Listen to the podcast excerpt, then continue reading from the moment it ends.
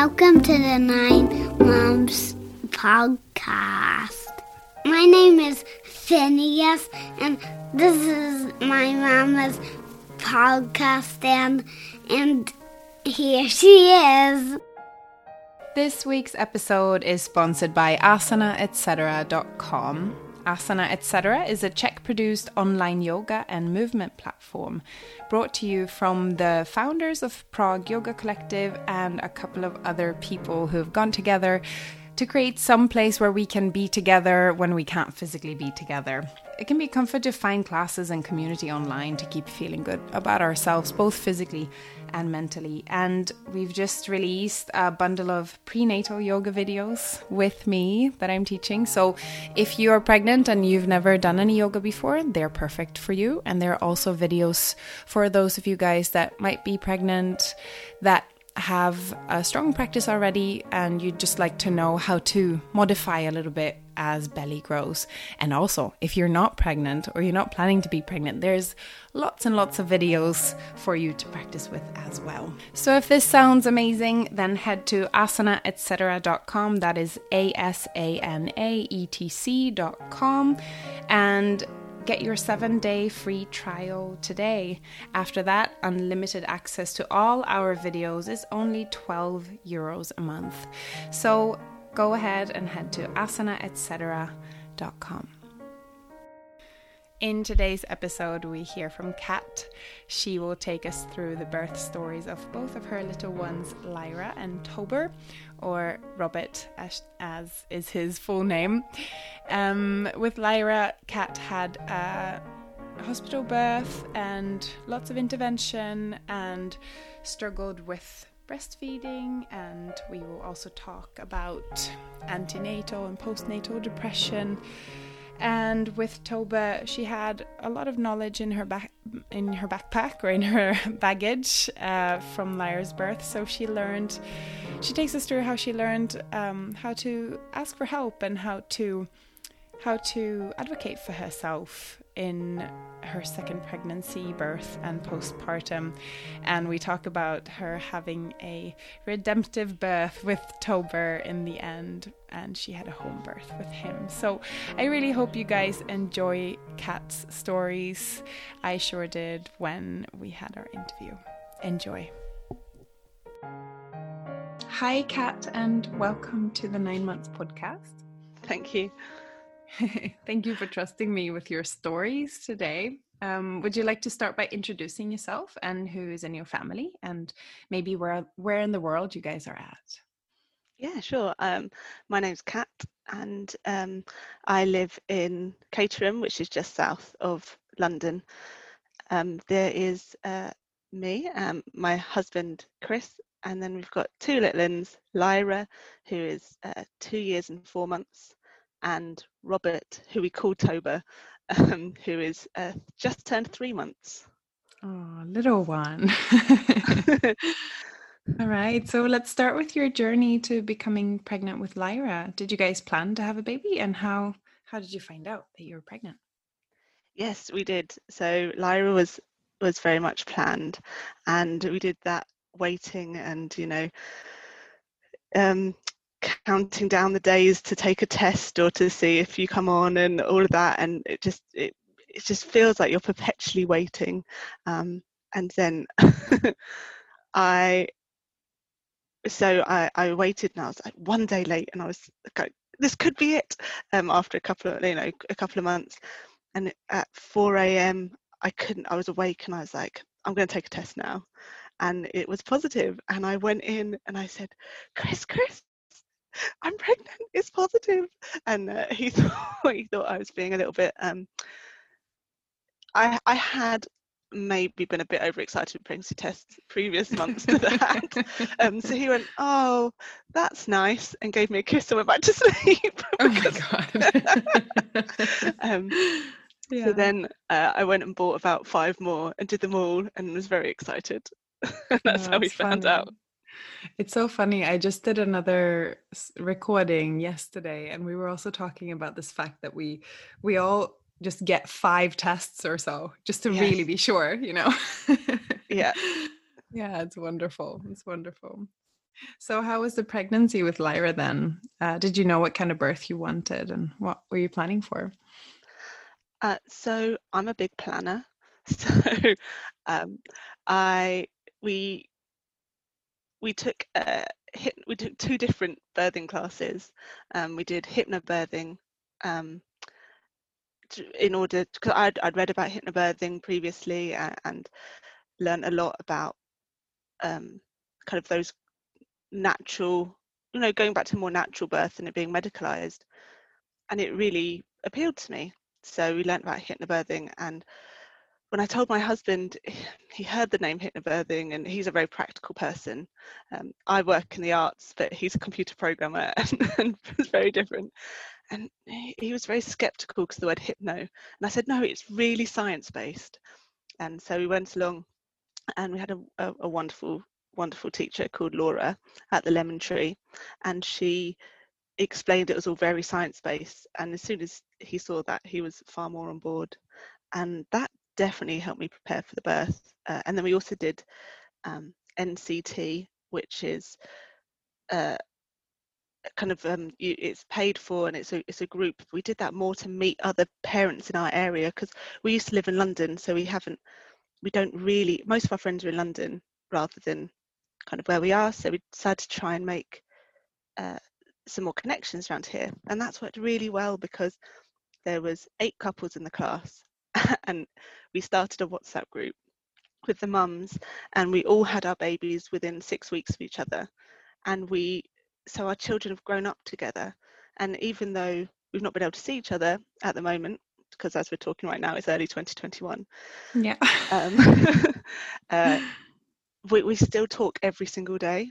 I feel so lucky to have met a wonderful group of, of women um, and their children. So that's really nice. Uh, it's so important, isn't it? To just have a little bit of support system of people going through the same thing as you are. You know, even if you're even if you're completely different people on the outside, you know, you're still going through the same same thing in life. And it's it's, it's, it's so bonding. Mm, yeah.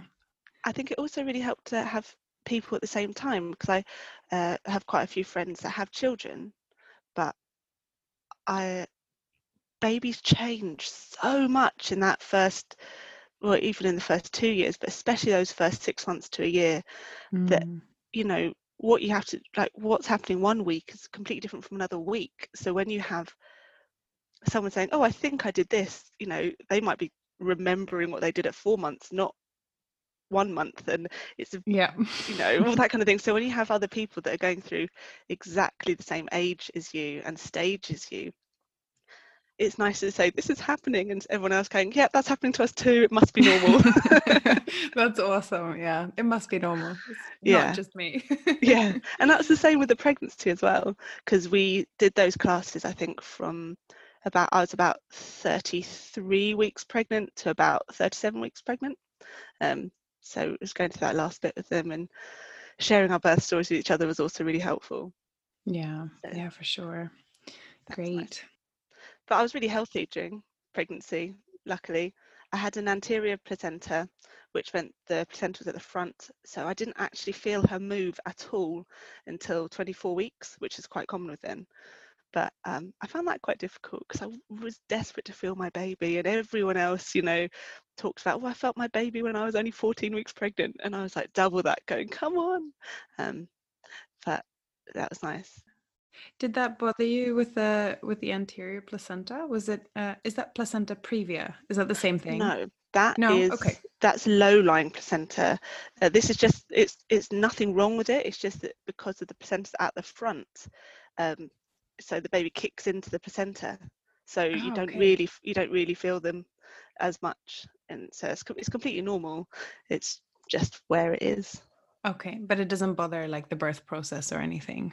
It's no just, luckily not. Oh, okay. Okay. Okay cool. Just wanted to ask. All right. Is there anything else from the pregnancy that you wanted to to share with us? Yes. It's only in in hindsight that uh, I'd never heard of antenatal depression. I'd heard of postnatal depression. So I wasn't really looking out for feelings of depression whilst pregnant, but actually that's what I got. And um, I I found myself really low and with the hormones and everything and the changes, uh, and I was really shocked to kind of learn about, you know, the fact that you can have depression during pregnancy. Mhm. Um, yeah, so I I struggled with that, and I think that was that was really quite a dark time. Um, yeah. yeah, it was a bit of a shock. Yeah, and how, did you know during pregnancy, could you identify it or did you identify those feelings after giving birth and or a while after or how, how did that go? I knew I was very low, and uh, I mentioned it to my midwife because here in the UK, um, you we, we you go to midwives, and mine was at my GP surgery uh, at certain dates throughout your pregnancy. um, and it, I didn't have continuity of care. It tends to be a different midwife each time. It was just whoever was on shift that Wednesday. Um, and I think I would have preferred a continuity of care because sometimes it felt like you were saying everything all over again every single time. But I, I remember mentioning it um, at my booking in session and getting told, oh, yeah, low moods are completely normal, and it being quite brushed off. Um, so, yeah, I, it wasn't taken that seriously in my first pregnancy. Um, Yeah. yes, which I think didn't help because I then went on to develop postnatal depression as well. Right.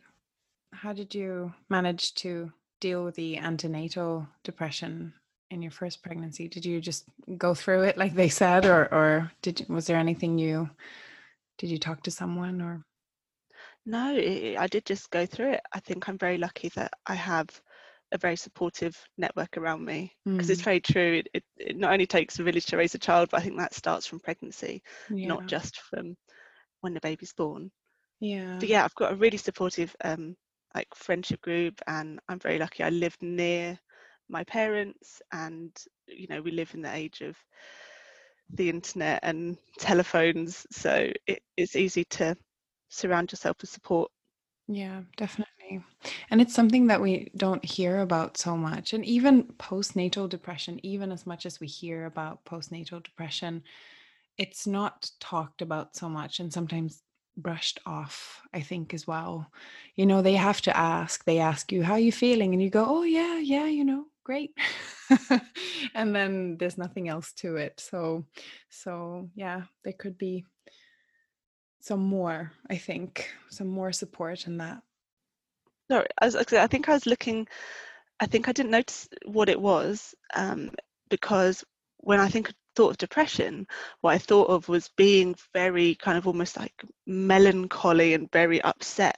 But it wasn't that. I I became very detached and numb and and distant and and those things and and I, I did have very low moods but it was more, almost like a complete numbness of wanting to just disappear hmm um, Um, so how did you go on from from there towards preparing for birth? Was that more difficult then, or or how did you how did you go about it? I think, well, my hypnobirthing teacher is, is a, was a real support. Um, we were very lucky. She was always at the end of a phone, both during the pregnancy and afterwards, because she's a big advocate of the fourth trimester. Um, and so supporting us through that. And in fact, um, because I've just finished the fourth trimester with my son, she actually messaged messaged yesterday to see how we were doing with him, which is nice. Um, to feel like you have that support. Yeah. So you've Um, had the same teacher then since since your first. Yes, we Oh, decided. We, yeah, we, we we had a, a refresher course, Yeah. um, but via Zoom because it's 2020. But Of so I felt quite lucky that we we did have that already, knowing her from the first pregnancy. Um, but the hypnobirthing was great. I think with that we learned so many techniques, um, and also I the birth that I was planning. I think before I started started doing hypnobirthing was I just assumed I'll go into a hospital and, and give birth in a hospital and do what I'm told. But um, and I I still did plan to go into hospital, but it was really nice to have um, to feel like I had a toolkit of uh, birth preferences rather than a birth plan.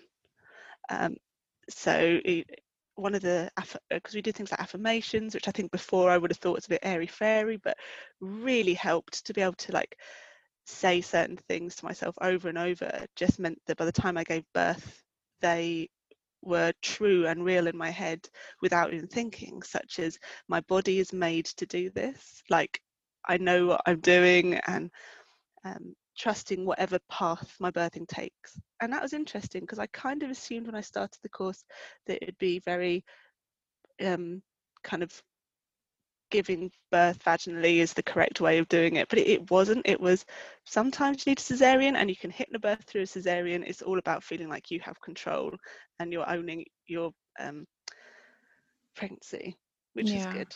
Yeah, that's really good. I think that's I never did a hypnobirthing course, but I have lots of friends and a, and a friend here in Prague who teaches hypnobirthing and and we talk about that how how important it is to have this this language um, for yourself, but also with the people around you that are supporting you through the process of, of birth and just how, how important it is to use the same or, or use positive language and also understanding um, the uh, what the feelings of labour are to take away the fear.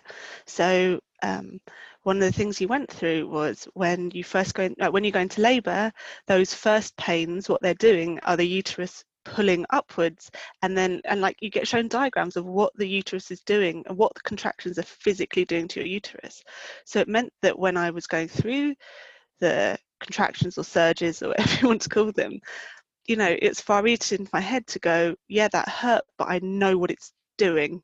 It's pulling up my cervix or it's pushing down my baby or, you know, uh, because I knew what my body was doing. It took there was no mystery. It wasn't ah, what's happening? It, I mean, obviously, it's, it's still very shocking, system, but but um, that definitely helped oh, yeah. to take away some of the fear. Most definitely, I, yeah, I can definitely imagine. So so then when did you go into birth uh, into sorry when did you go into labor when did you go into birth uh, how many weeks were you or did you go into oh. labor i did i did go into labor with lyra um, and again i think it was the support of um, laura that helped me because i was booked in for an induction without my say so i got told okay we're going to book you in for an induction if you don't go into labour by 41 weeks plus five days. And I said, Oh, no, I'd rather wait until at least 42 weeks because I'm not overdue until 42 weeks. And they said, Okay, well, we still book it in anyway. So, you know, you can call up on the day and say you don't want to go, but we'll still book you in. And I think I found that psychologically quite difficult, knowing that I was going to head towards this date that I had to have an argument. Yeah. um, uh, and actually, on the day, I called up and I said, because she was born in September. I, and that's one of the busiest birth months. So I called up and said, "Hi, I'm booked in for an induction today, um, but I want to, you know, wait a couple more days because I'm not overdue yet. Uh, you know, I'm not over 42 weeks. There's absolutely no risk at the moment." And uh, they went, "Yeah, that's fine." I said, "I can still come in for monitoring," and they said, "Oh, let's call you back." And they called back five minutes later and said, oh, actually, we're really busy today. So if you're happy, we're happy. We'll just speak to you in a couple of days. and I was like, all of that. Uh, but they make out as though it's so dangerous. You know, everything's so dangerous until they're busy. Yeah, right. like, oh, maybe, maybe it wasn't. You know, quite. So that was nice to have an extra couple of days. Yeah. Um, yeah. Um, but she was eventually born at 42 weeks in one day. Mm. um, and there's a wonderful Facebook group called 10 Month Mummers uh, UK who are it's all about talking through being overdue or you know worrying about being overdue and all those things. Um, so i'm glad i did that because i i cook my babies long. They are i'm a slow cooker not a microwave. Mm-hmm. that's wonderful yeah. So yeah there's a lot of there's a lot of push and pull there if you go overdue. Go, well going especially going through the becoming 42 weeks um, and the pressure that was put on me then i'm now a big advocate of patient led pregnancy care or any care but specifically you know in this instance patient-led pregnancy care and not statistics-based pregnancy care because you know where one woman is at 42 weeks you know is not going to be where another or you know pregnant person is is not where someone else is. Um, and if there is absolutely no signs of problem to the baby then induction has its own risks. So i i'm all for maybe you know at 42 weeks having a scan to check because you know the, the worry is people that don't know is that um, when babies go overdue there's an increased risk of you know stillbirth through um, if you look at the statistics it's still even over 42 weeks i think the risk goes back to where it was at 30, the same risk as 37 weeks. And they don't tell you that because if you had a baby at 37 weeks you know they say oh your term but you're over 42 weeks it's, it's it's very similar risk and they suddenly act as though the world is collapsing in on itself. Um, uh, and so I, I, think you know monitor see if the like the amniotic fluid has lessened. See if the baby's heart rate is dropping or the baby seems in distress. But if none of those you know if it's it's still a healthy pregnancy i, I think I, I i'm not fan of induction for being past 42 weeks and it was something i was very nervous about with my second pregnancy having gone through what i'll talk about in a minute with my birth of the first pregnancy. Yeah. Yeah yeah for sure. So do you want to go ahead and jump into lyra's birth then? Yeah so i was 42 weeks and i had to um, call up for an induction on that day as well. So you call up the hospital at seven o'clock in the morning. So I set my alarm for 6:45 a.m. Woke up, called, and they said um, you have to come in for your induction at 2:30. And I said, well, I'll I'll come in for wanting a discussion about an induction. Um, but I was uncomfortable and pretty fed up of being pregnant by 42 weeks pregnant. right. Yeah.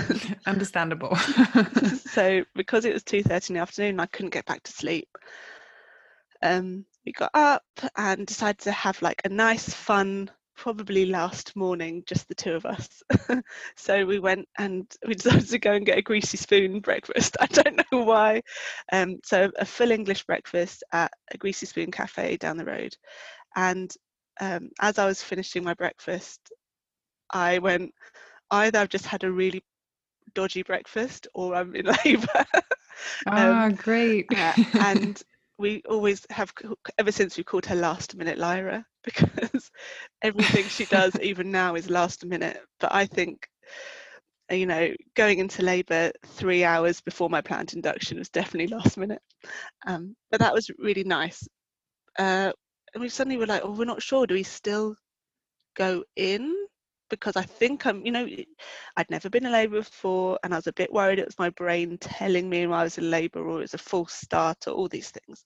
So we decided to still go into the hospital um, because the contractions weren't strong or regular and, you know, we'd go in and have a, and check the baby was okay. And as soon as we got in, the pressure, you know, we had a consultant and the pressure really ramped up. Um, and we, we were left for quite a while. And I, uh, I think it was, you know, probably about five o'clock in the evening, so we'd been there about three hours. The consultant came in and said, "Okay, so um, we're going to give you an induction." And I said, "Well, no, I don't need an induction. I'm in labour." And he said, "Well, you're not in labour." Uh, and I was like, "Oh no, I, I'm." I was at this point really breathing through contractions. I was, I was probably at the point of labour where I would have called up to come into the hospital um, soonish anyway. Um, so I was doing my hypnobirthing breathing through the contractions, which I think kept, me very, very calm. And so I think that also belied how far along I was. Uh, so I ended up, you know, and I was so thankful to have Chris there with me to to advocate for me because you know I'm going through contractions and I, I wouldn't have wanted to do it on my own because he was going no she definitely is um, and after the birth, the midwife said, "Oh no, when a consultant says you're not in labour, he means you're not in the, you're not past six centimeters. You're not in established labour." so he just wanted to get you to establish labour. I was like, but that's not what he said, and it really upset me that I had a man standing in front of me telling me I wasn't in labour as I was going through right. contractions. Oh my god! didn't didn't put me in the best mood. Um, uh, but you know, and I, I, was saying no. And anyway, he signed off that he was going to go and get a, uh, either a pessary or gel to, you know, start to jumpstart contractions uh, further. Uh, and I, I decided, I said, oh, when he comes back, I'm just going to say no. Uh, and then I, st- but because they wanted to monitor me and were telling me I was going to go through this induction, they went to get me some of those really sexy, um, like aeroplane socks to help my oh, circulation. Yeah. so um, yep. I, I, put them on and I, I got out of bed to put them on and my waters broke. Um, but my waters broke at 6.45 or 6.50 50 or something, which um, is exactly when the changeover of staff was happening because then uh, which again I didn't fully realise. So I told some, uh, and as soon as my waters went, they were thick black, and I knew it was meconium, and it was, it was pretty much the most amount of meconium you can you can get in waters. And I turned to Chris and I said, "Oh, because they said I had to go into the labour ward and I couldn't go into the midwife-led unit. So the midwife-led unit is um, far more relaxed. They've got rooms with pools and you know right cushions and a sofa and it's far more like a home away from home whereas the labour ward is you know like a, a very medicalised hospital ward and i had managed to find a lovely midwife lauren who i'd met previously who saw my name on the board had come to check and see if i was okay um, she had actually come along to my hypnobirthing classes for a couple of weeks because she'd wanted to learn more about hypnobirthing.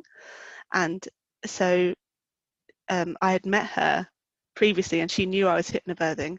And she said before the meconium that I will even I will give you the paperwork to sign off that you know the risks and I will personally see to you in the midwife led unit.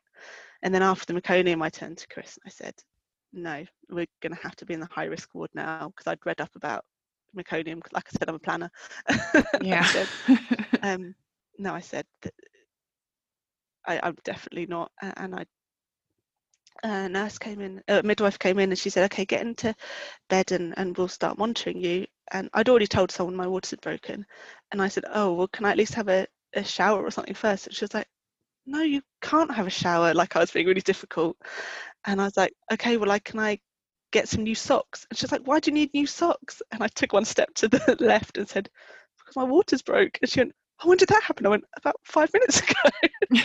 and it's because of the changeover of staff that it hadn't come through that my waters had broken. And, and she saw the meconium and I got rushed off to the labour ward and, and monitoring started. And then from that point on, I had to be monitored um, 24 7. I had to be monitored the entire time um, by the bands around my belly.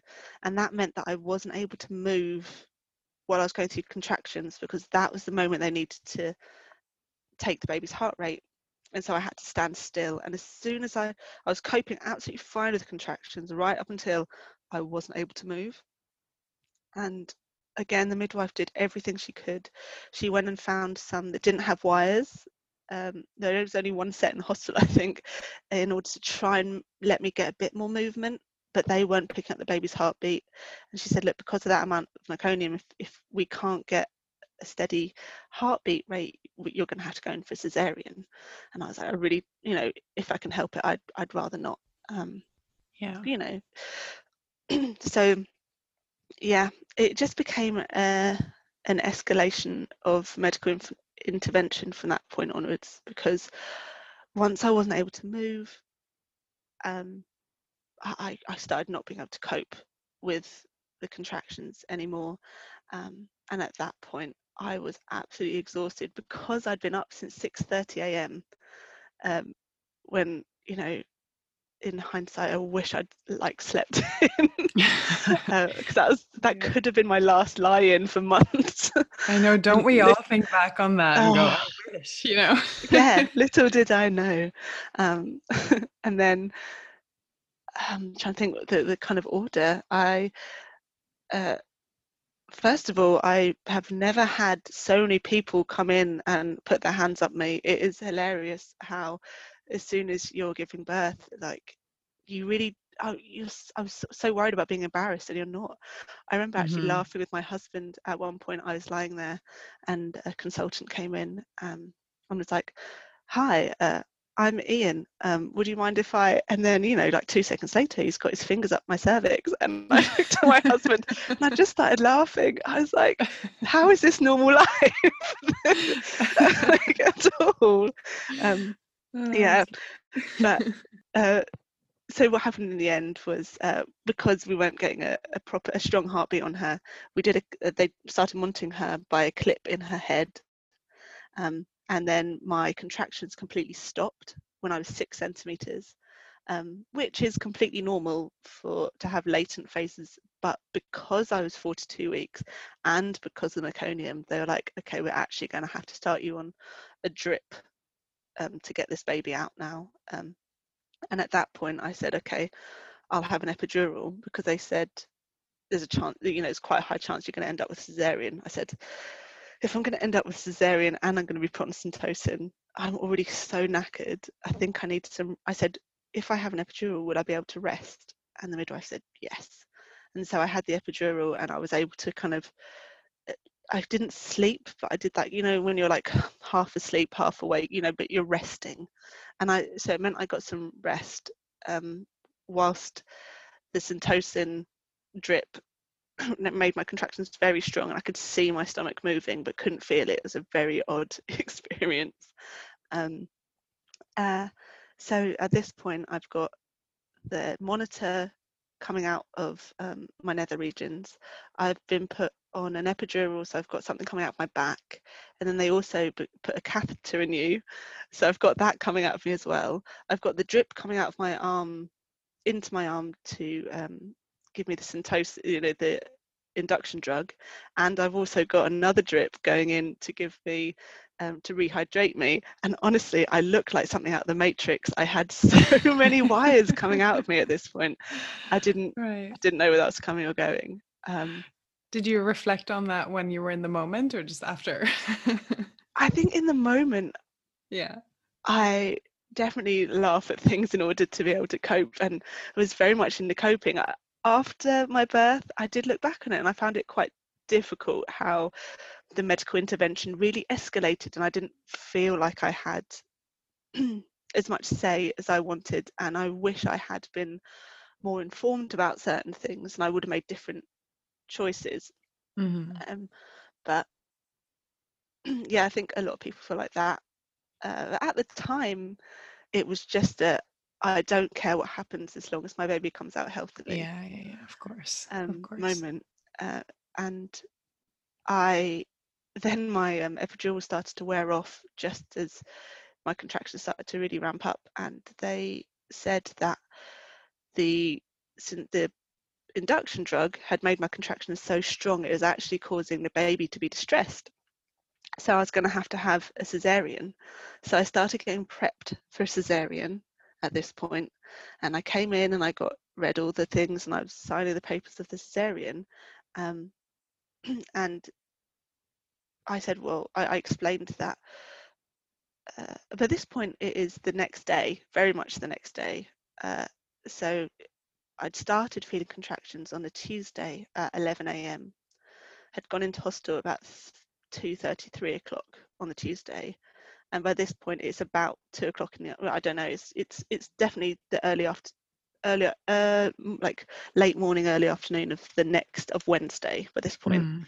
Mm. so I've been up for 36 hours and I um the epidural had been in for over 12 hours and so it had slightly moved in my spine and so it stopped working efficiently and I was starting to feel um feel stuff and I thought I better say this now because it's the same site location they're going to use for the cesarean.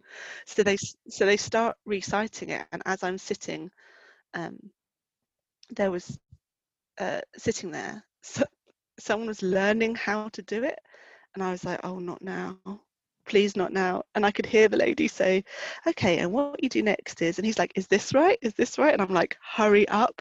I can, I can feel her descending. I can feel her descending.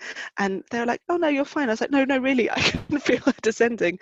And they checked and they said, oh, actually, yeah, um, she, you, you are now fully dilated and, you know, she's engaged.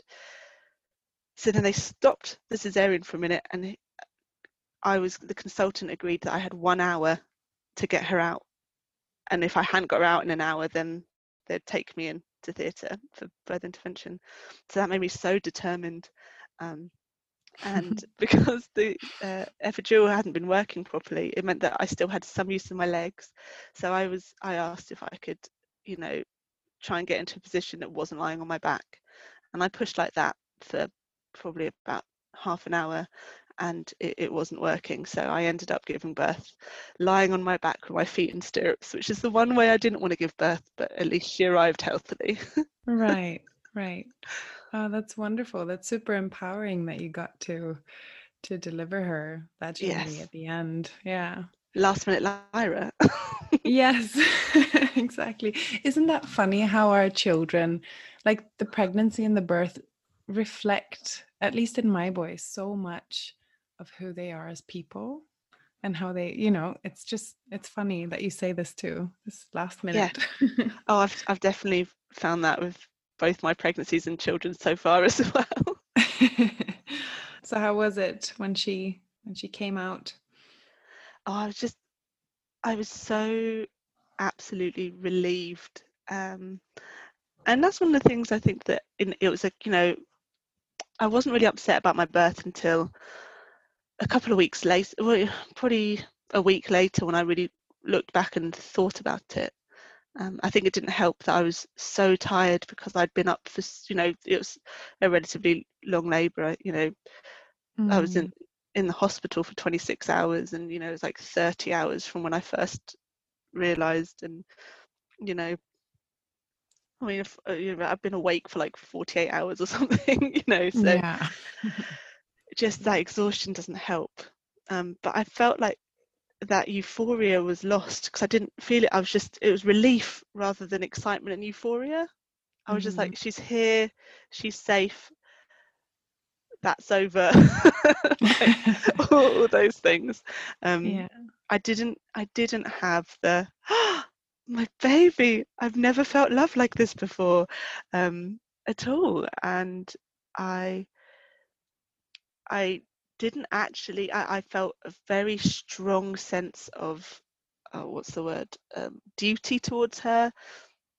Um, and, and I did love her, but I loved her in the same way as I loved like my godson or, you know, my best friend's children. I, I didn't love her that extra bit that she was mine. Um, and I, I wouldn't say I had that until she was four months old. Right. Um, and you know clearly now in hindsight that was the like you know the depression surrounding it all. Yeah yeah um, definitely. Yeah i think it's something that we don't talk about as much as well. Like i had some not um postpartum depression but uh, postpartum anxiety for for a while that i just uh, realized long after. But i also didn't didn't feel very attached to Phineas when he was born. I was just you know, like you said, it's a strong sense of okay, he's mine. I got to take care of him, but I couldn't really look at him and go, "Oh, I love you," you know, like in the movies. And I felt yeah. like I was supposed to, and it didn't come, and it, it took a while, definitely. And I was worried something was wrong because it is ex- it, that was exactly my uh, experience as well. Mm. Yeah, but I've I've heard since, you know, that's it's actually really normal. Yeah. Um, yeah, yeah. it's it's really normal. Yeah, yeah. So we should talk about it more. yes, definitely. so how was postpartum then with her? Well, luckily she she was a, she's been a really crazily healthy child. She has had a temperature. She's now two years and four months. She's had a temperature once in her life. Um, she's never been ill. I, she's just a crazy strong bundle of endurance um, and sass an awful lot of sass as well um, Yeah. yes. Uh, and so, yeah, I was very lucky with that. But I really wanted to breastfeed because I think in the moment uh, I wasn't aware at the time that I was suffering from like depression, like, you know, the pregnancy depression um, or anxiety or so I just thought, well, maybe, you know, if I get breastfeeding established, that will really help us bond and help this bonding. And I did everything I could to breastfeed. Uh, we went, um, the hostel said she didn't have a tongue tie, but my nipples were lipstick shaped and very sore and bleeding and very painful. And every breastfeed was awful. And really luckily, we've got something in the UK called breastfeeding cafes, which are set up around the country um, by um, lactation consultants and breastfeeding consultants. And they are places where you can go, and they're now on Zoom at the moment, but and get free breastfeeding advice. And there was one down the road. There's one in my town um, every Wednesday, and so I went along to that every week. And not only did I get to be out of the house and be around people and other mums, and we could all talk about how tired we were and all the rest of it. but I got really lovely um, and supportive breastfeeding advice from Catherine there and the other ladies. And, you know, I, I first went when she was a week old and they said, well, um, it, it, might be tongue tie. And then I spoke to again Laura, Laura, who uh, my hypnobirthing teacher, who also um, at the time was studying uh, breastfeeding and, and now she also does breastfeeding support as well.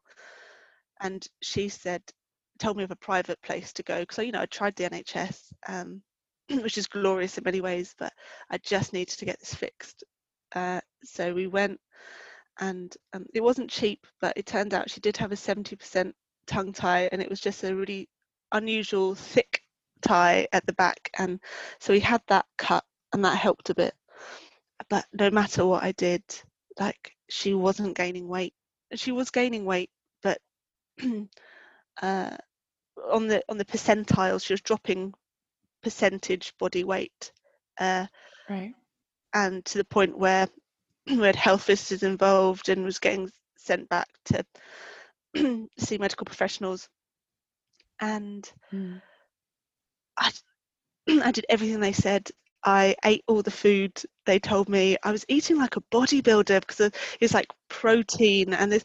I, I was uh, eating like world's strongest man, um, and I was recording every feed I was doing in order to be able to like show, look, I'm I am feeding. Uh, mm. And I look back now, now that I've got my second, and I no wonder I was depressed and tired. tired. I was breastfeeding and not including the winding and burping, literally her on the breast for seven to eight hours a day. Wow. In order to try and get her weight up. And, you know, all of this really loving advice of there's really rarely a reason why a woman can't breastfeed. And then when she was 10 weeks old, I eventually went and saw a really well respected lactation consultant who was actually really quite far away. She was about an hour and 15 minutes drive. I was like, she's like known as the best of the best. Like she's written books. Um, and her name's Anna LaGrange, and she was amazing. And she looked at me and she looked at Lyra and she said, Well, no wonder she's not putting on weight. She's got a, a high arch palate. And I said, What's that? It turns out sometimes if babies when babies have tongue tie it means that in the womb their tongue has been restricted so it hasn't moved in the correct way to pull the roof of the mouth down low enough. So she had a very very arched mouth so uh, upper mouth. So no matter what position i put her in my nipple was never ever going to reach her soft palate because it was too far away. And she said yeah, actually, it's one of the few cases where you can't like it's, it's nipple shields or, but you're not going to be like. That's why she's not bringing milk in, and the relief of having an answer that wasn't "you're not doing everything you can." I just I cried and cried. It was such a relief, and I mean, in hindsight, I was way too hard on myself with the breastfeeding, but it was just something I'd really wanted to do. Um, but then we introduced bottles, and I was still able to do some feeding until she was seven months old, which was nice. But we then started her on formula, and she and she put on weight and was so much happier. And I had quite a lot of guilt realizing, oh, she is a happy baby. She's just been hungry for the first like three months of her life. Um, so yeah. Yeah. But yeah, that oh, was that's nice. That's wonderful to hear that you found something. Sometimes we just don't have the answers and, and we try so hard and then and it doesn't really work the way that we want to. And but it's it's good to have like someone tell us you're doing it right. Yeah. But here's the thing, you know, and, and it's really helpful for sure.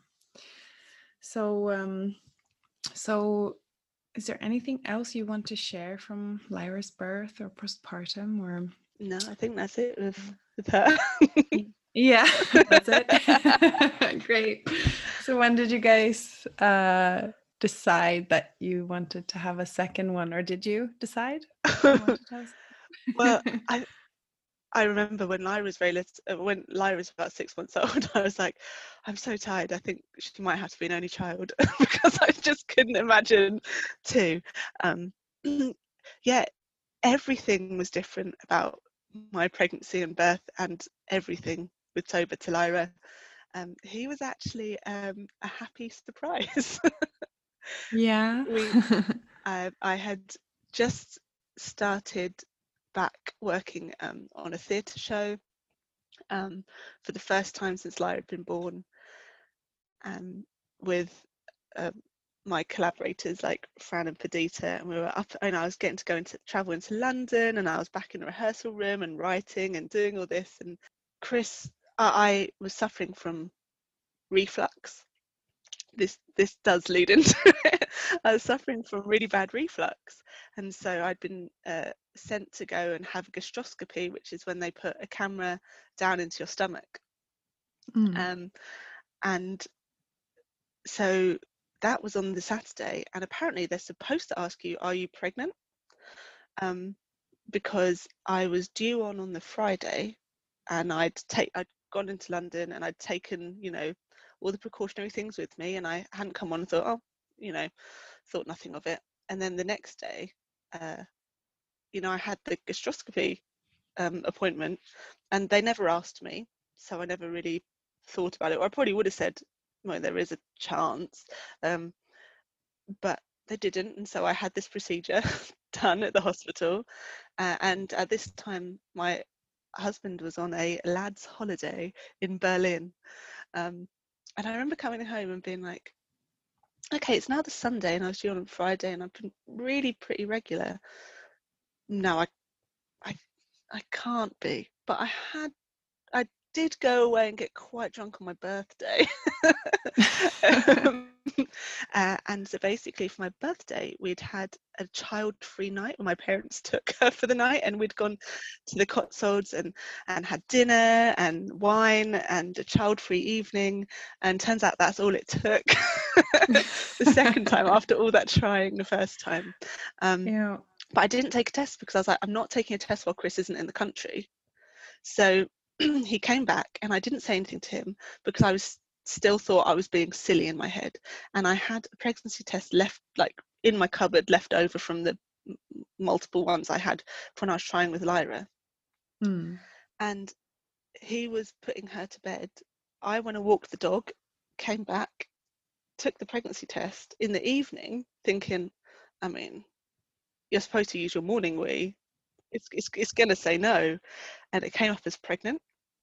And I came out stunned from the bathroom and Lyra for some reason was just having a meltdown. She would she didn't want to fall asleep. It was like way past her bedtime and she was screaming and I went upstairs and I took over from him you know, because you know, try and give each other respite. You know, yeah, she's yeah, been yeah. screaming at him for 20 minutes. Now let her scream at me for 20 minutes. let the other person recover. mhm. Yeah, Um, I know this. uh, but in my head, I'm like, I'm pregnant, and I went up, and he came down. He has no idea. I'm holding her. She's screaming, and I'm going, what am I doing? like, this is a shock to the system. and she eventually went down, and I came into the kitchen, and um, my husband's like, "You all right?" Probably expected me to say, "How was Berlin?" And what I did instead was burst into tears and said, "Chris, I'm, I'm pregnant." And he went, well, surely that's a good thing, which is the nicest thing he could have said and the best thing he could have said. Because um, I was really worried that he'd be like, oh, no. Um, so that helped. But I, I was like, but I've just got back into like theatre, which I miss so much, and I all this kind of thing, and I just I cried for like two days.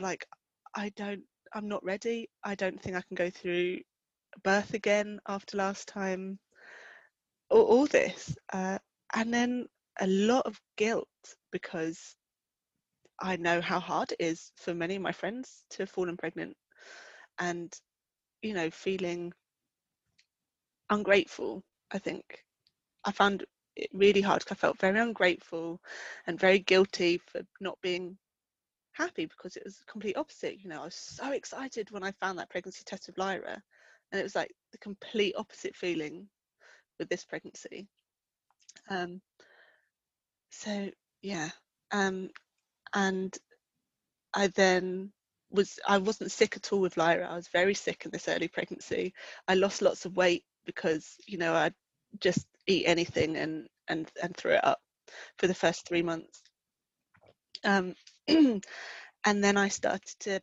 feel really low again and this time I knew what it was. And this time I went to my um, GP and I contacted the midwives and really pushed um, and said, no, I, I, this isn't right.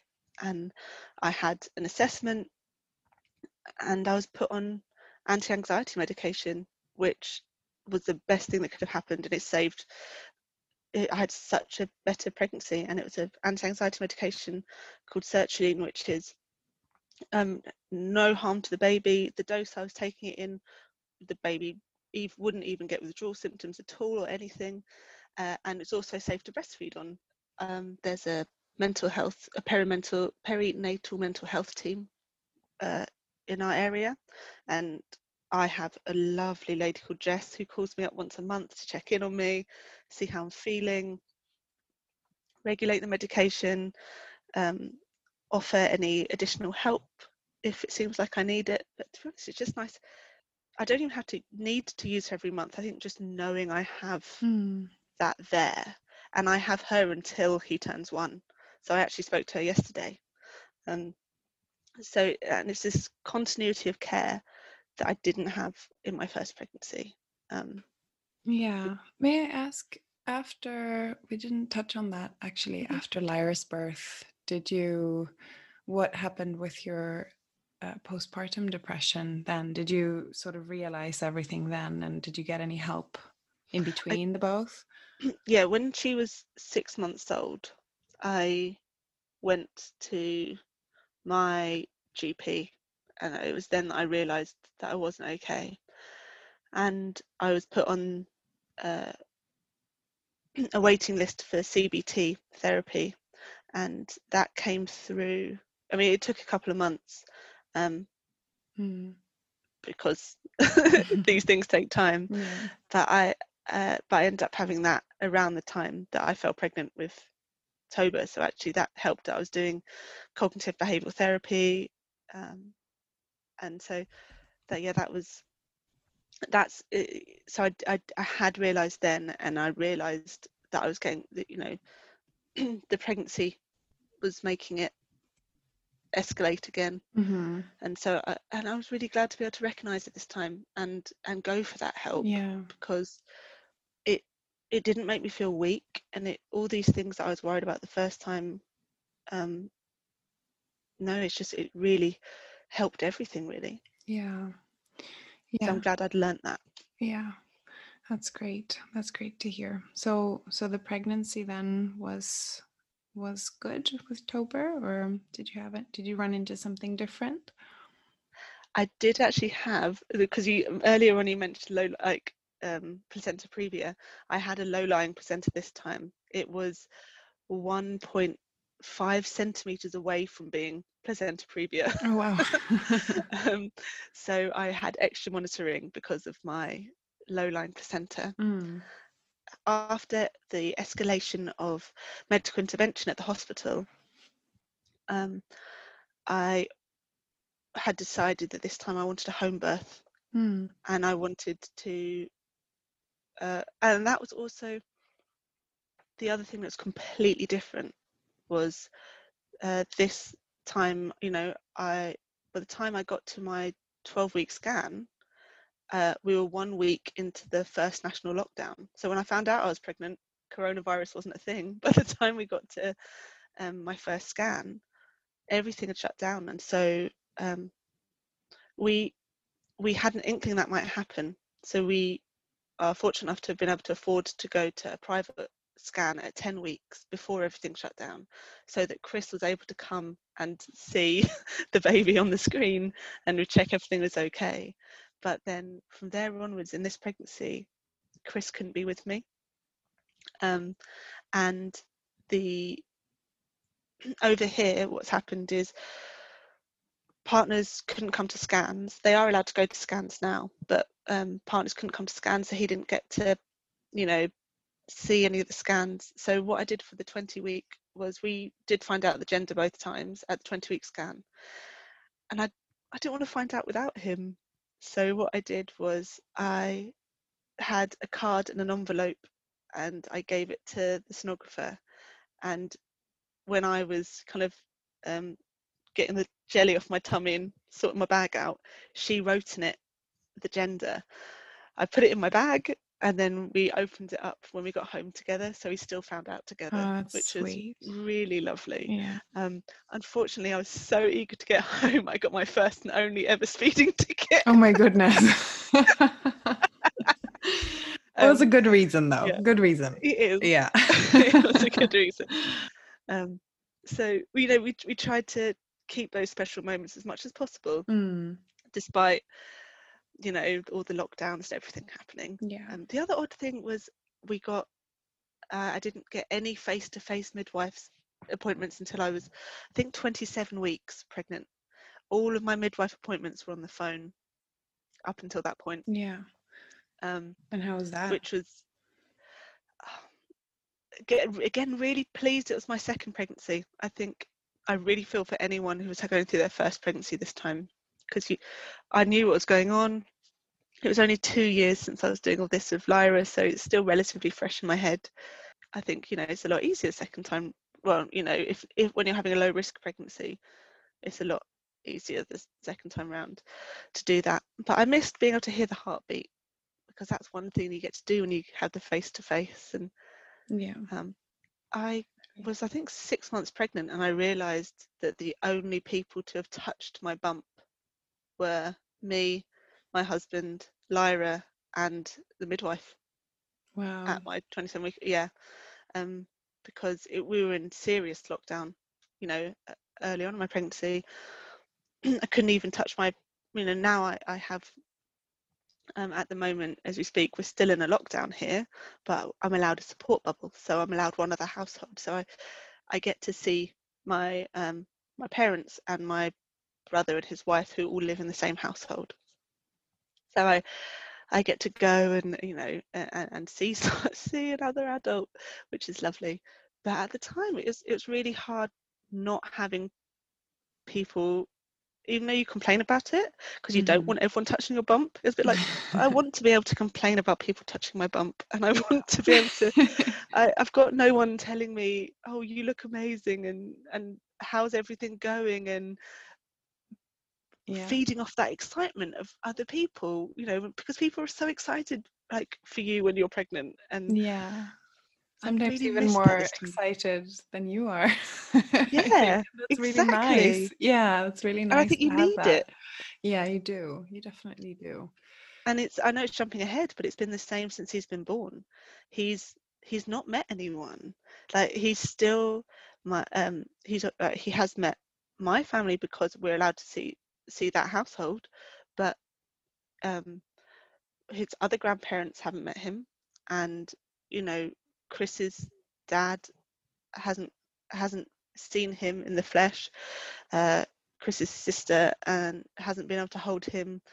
Yeah. Um, his little cousins haven't. I'm so gutted they haven't been able to see him. Bless them, because they're three and five, and yeah. you know that's that's been quite sad to have missed out on that this time. Yeah, we've talked a lot about that too because our our youngest Avi, he's 15 months now and he, you know, he hasn't met his Kiwi side of the family at all. Nobody's Mm. met him, you know, because everything just he was 3 months when when everything shut down over here. So, you know, it's such a different thing because Phineas Phineas at this age had probably visited 15 countries and met so many performers and our extended family and everything. And, and Avi, Avi's like this little guy that gets to be at home, you know. so so even so, it's really different. That's for sure.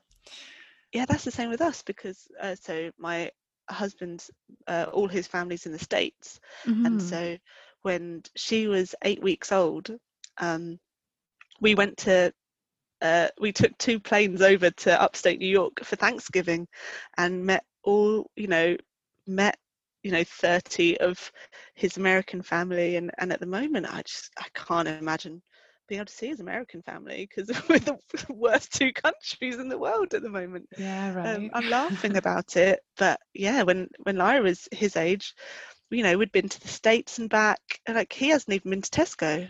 Yeah. Oh my goodness. So yeah, yeah. very different. Yeah. Hopefully it will change soon. Will Yeah. out of this soon. But it did Alright. make the pregnancy very different.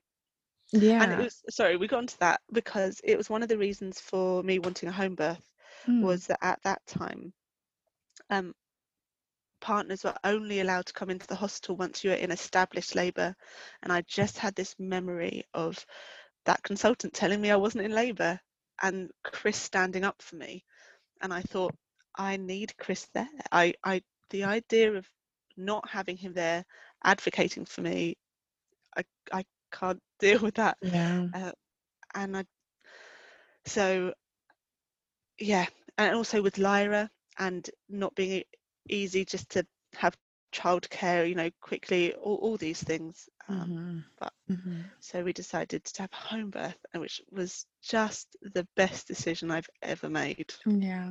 Yeah. In the UK, they're super supportive of home birth, right? well well because of the low lying placenta they actually told me I wasn't allowed one and this is where I think I'd learned from my first pregnancy and birth I had way more confidence to push back um, and in a safe way I was recommended not to have a home birth because the low lying placenta meant I was at an increased risk of bleeding and that's all they told me. So I asked well can you please tell me like the exact stats? Like what's what's the increase? What what's the percentage chance you're saying um, in my situation?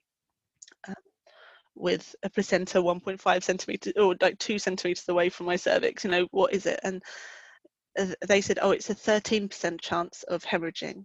And i said well what's the chance in a in a you know a, a normal you know placenta place? And they said oh 5% and i said well the jump from 5% to 13% still means there's you know an 87% chance it's going to be fine. So i would still like a home birth please.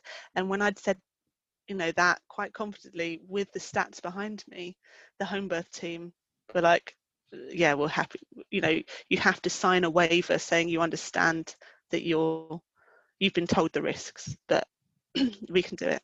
And i'd also spoken to them about i said i went over 42 weeks with my daughter so there's a chance i'm going to go over 42 weeks with this birth as well.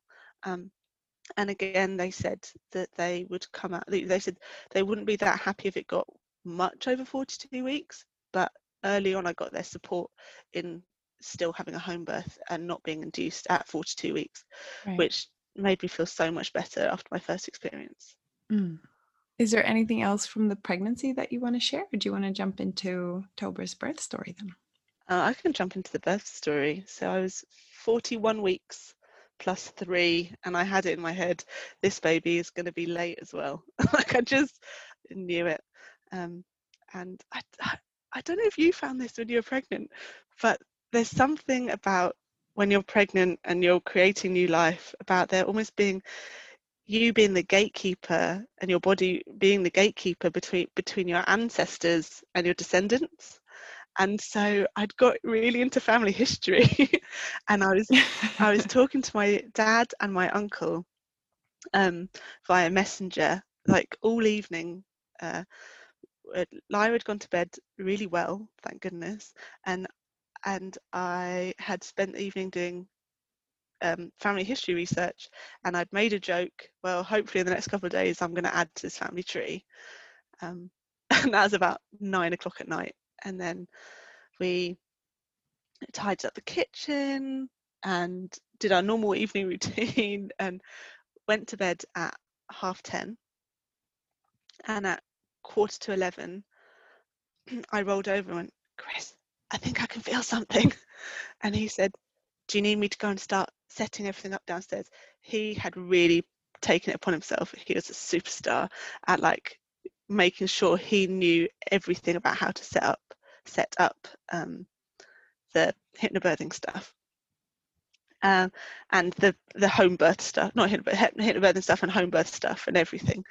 And I said oh no. I was like thinking back to Lyra's I was like oh it's it's just twinges you know it was you know 36 30 hours or something before I gave birth last time I was like let's just try and get some sleep so definitely second time this time so uh, I laid down and you know tried to go to sleep, and then they suddenly ramped up. And ten minutes later, I went, "Yeah, I'm not, I'm not sleeping through this."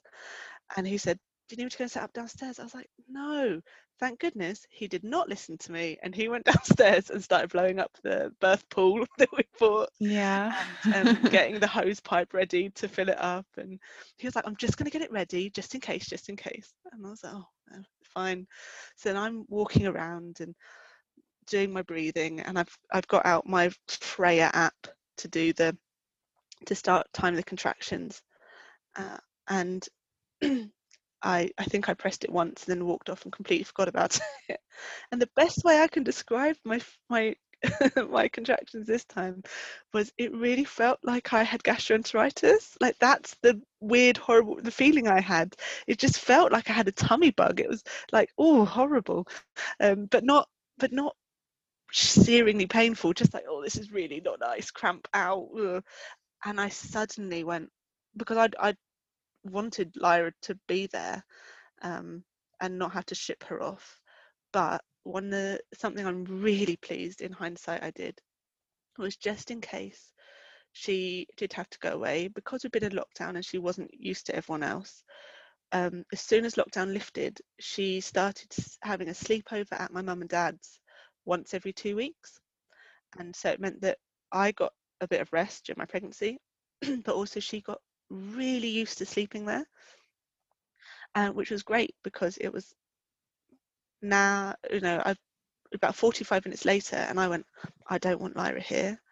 I'm I'm I'm already focusing on her and not focusing on my body right now and like what's happening in this right now. I'm so I'm worried that she's going to wake up and suddenly need me and I'm feeling really flappy and hypnobirthing's all rubbish. Which yeah. it wasn't in the moment I definitely said that.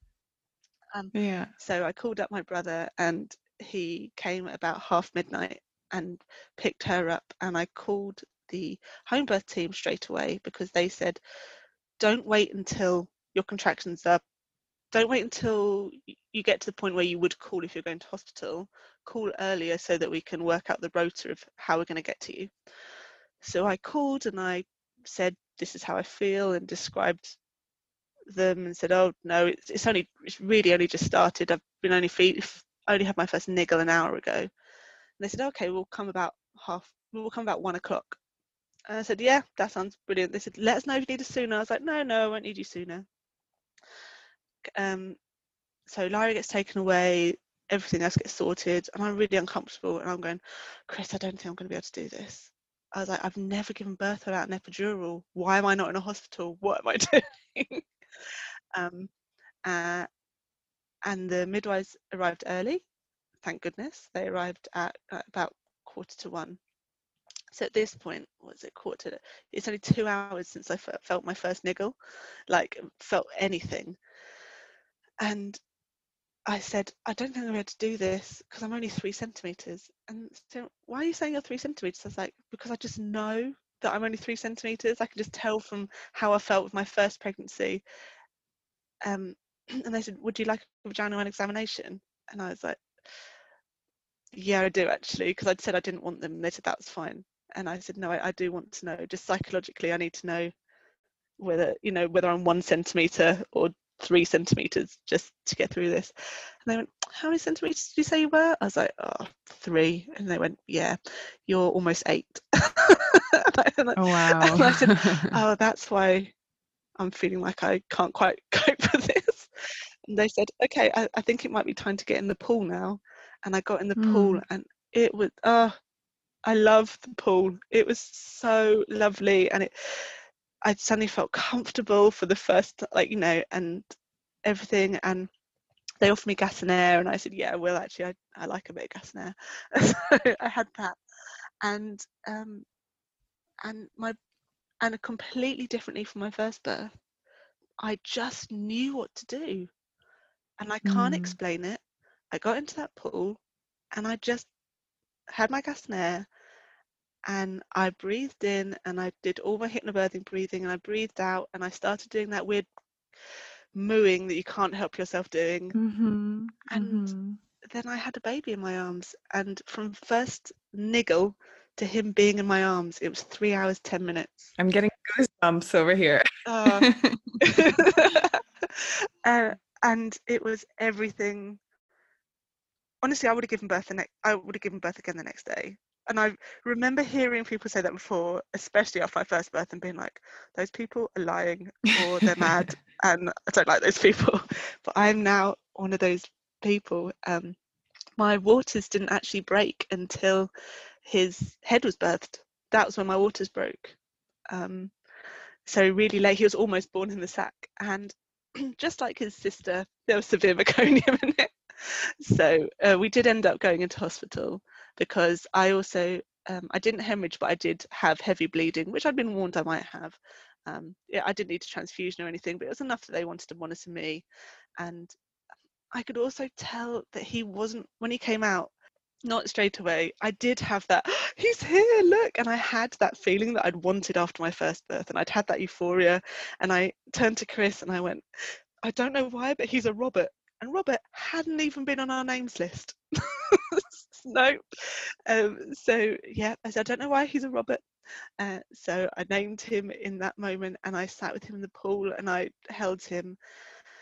And the home birth midwives were wonderful at letting me just do it myself. They were so hands off. They did.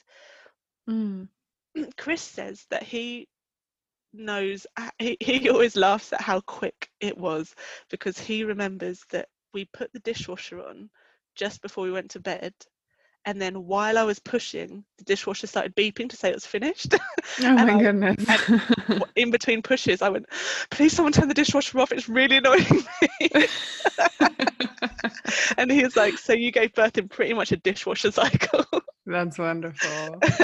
um, and he was just fantastic at supporting me and being there the whole time and not listening to me and setting up all the home birth stuff which is exactly what he needed to do. Um, and he was able to come to the hospital hospital. Um, i went in an ambulance uh, he also so because of the meconium and my bleeding and the fact that he I, I looked at him and I you know once we were sitting on the sofa and I said, something's not right. Like looking at him, I was like, he's just not breathing right. And the midwife agreed and she took him out and they tested his oxygen and it, it wasn't high enough. So he started getting given oxygen.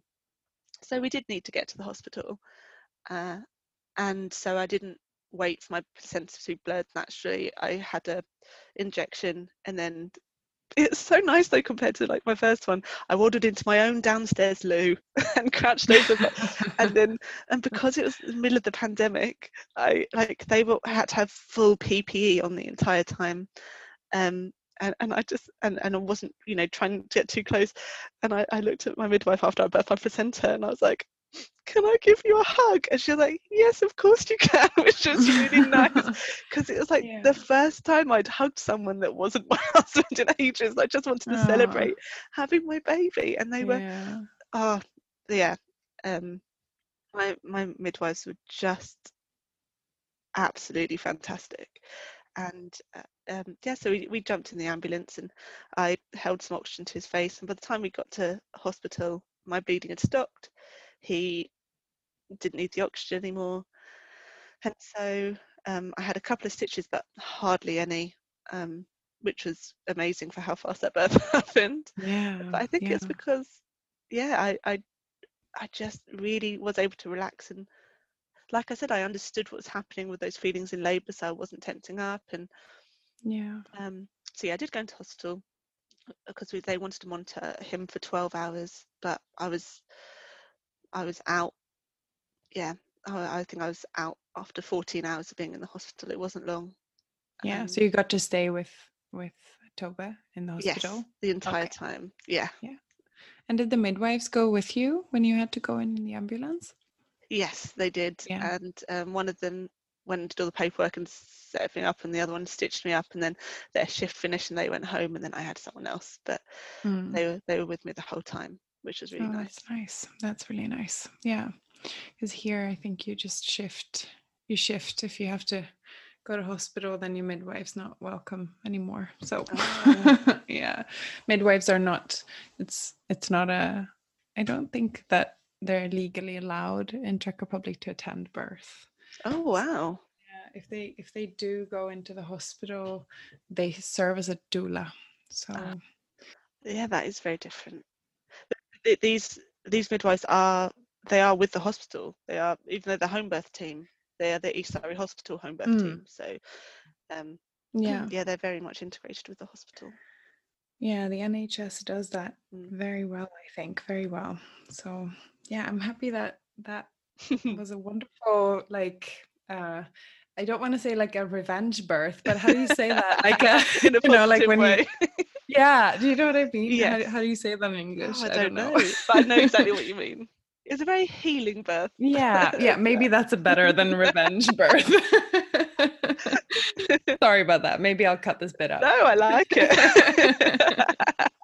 so how was postpartum then with with Tobar?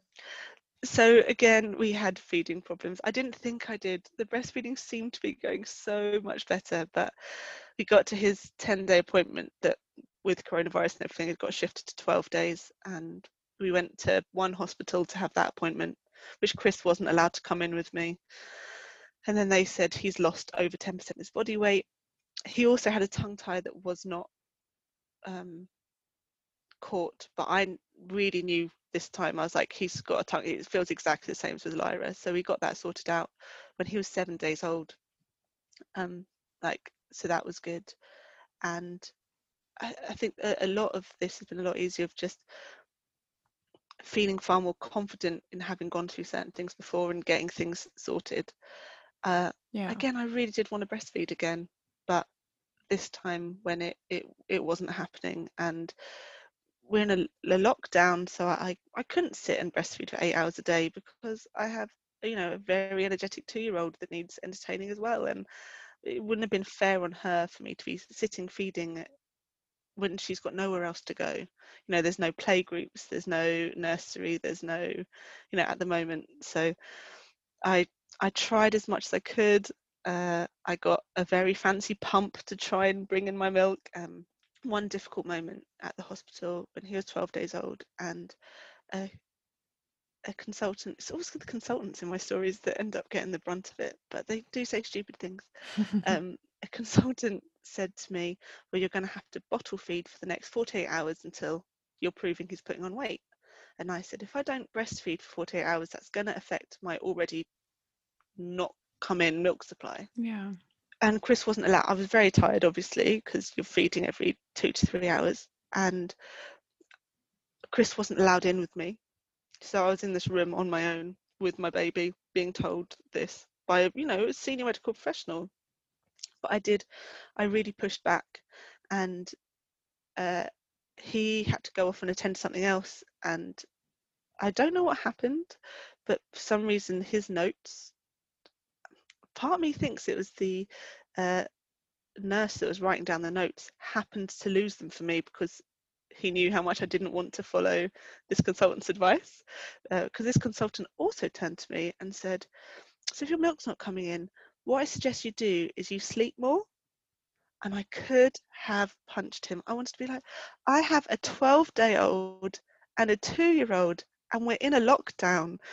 I am sleeping as much as I can. oh, yeah, if I if I could sleep more, I would be. I'm not giving up sleep in any. It was just how dare you turn around to a woman with a 12 day old baby and tell her to sleep more? Have you never met someone before? Anyway, um, oh, oh I could have. He was lucky. I was too tired to punch him.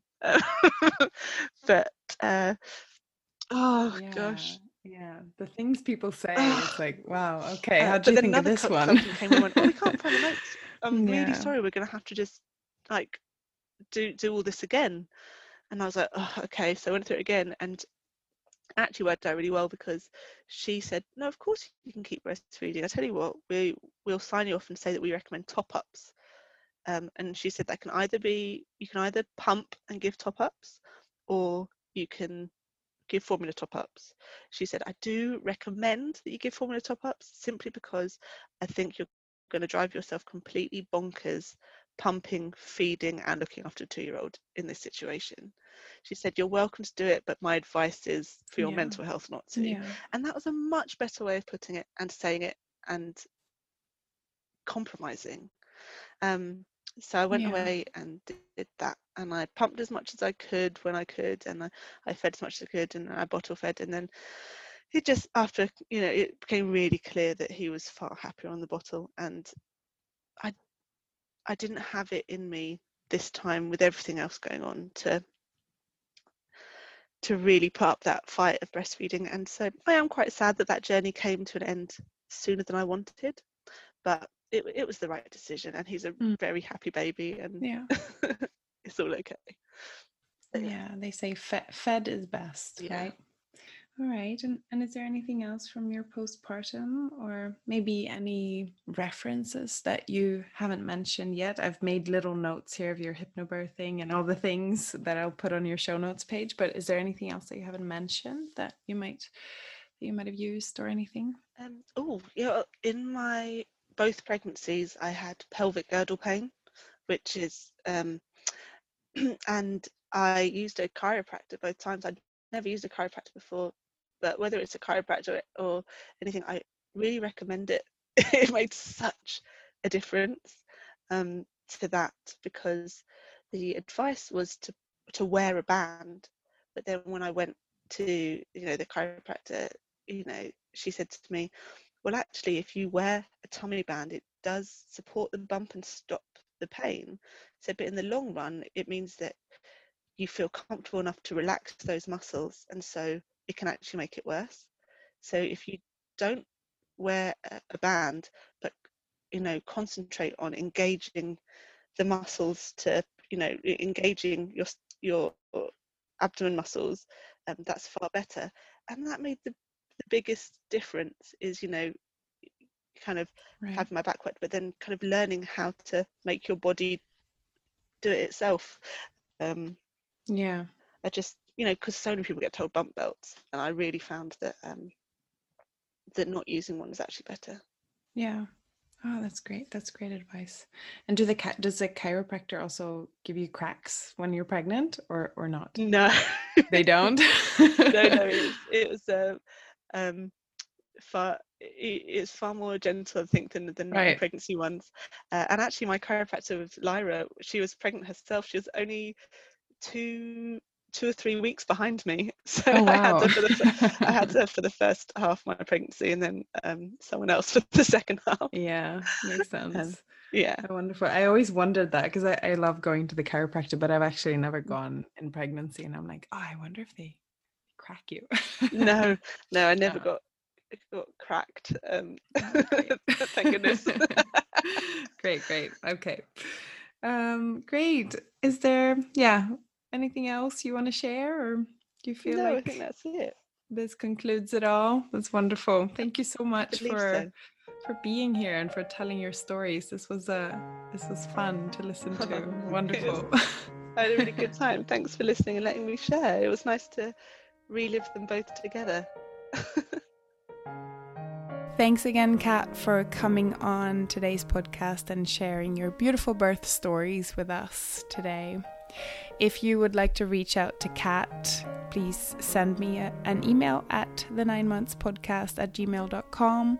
And if you would like to share your birth story on this pod with me, then go ahead and head to my website, nine ninemonthspodcast.com, or just send me an email as well is totally fine.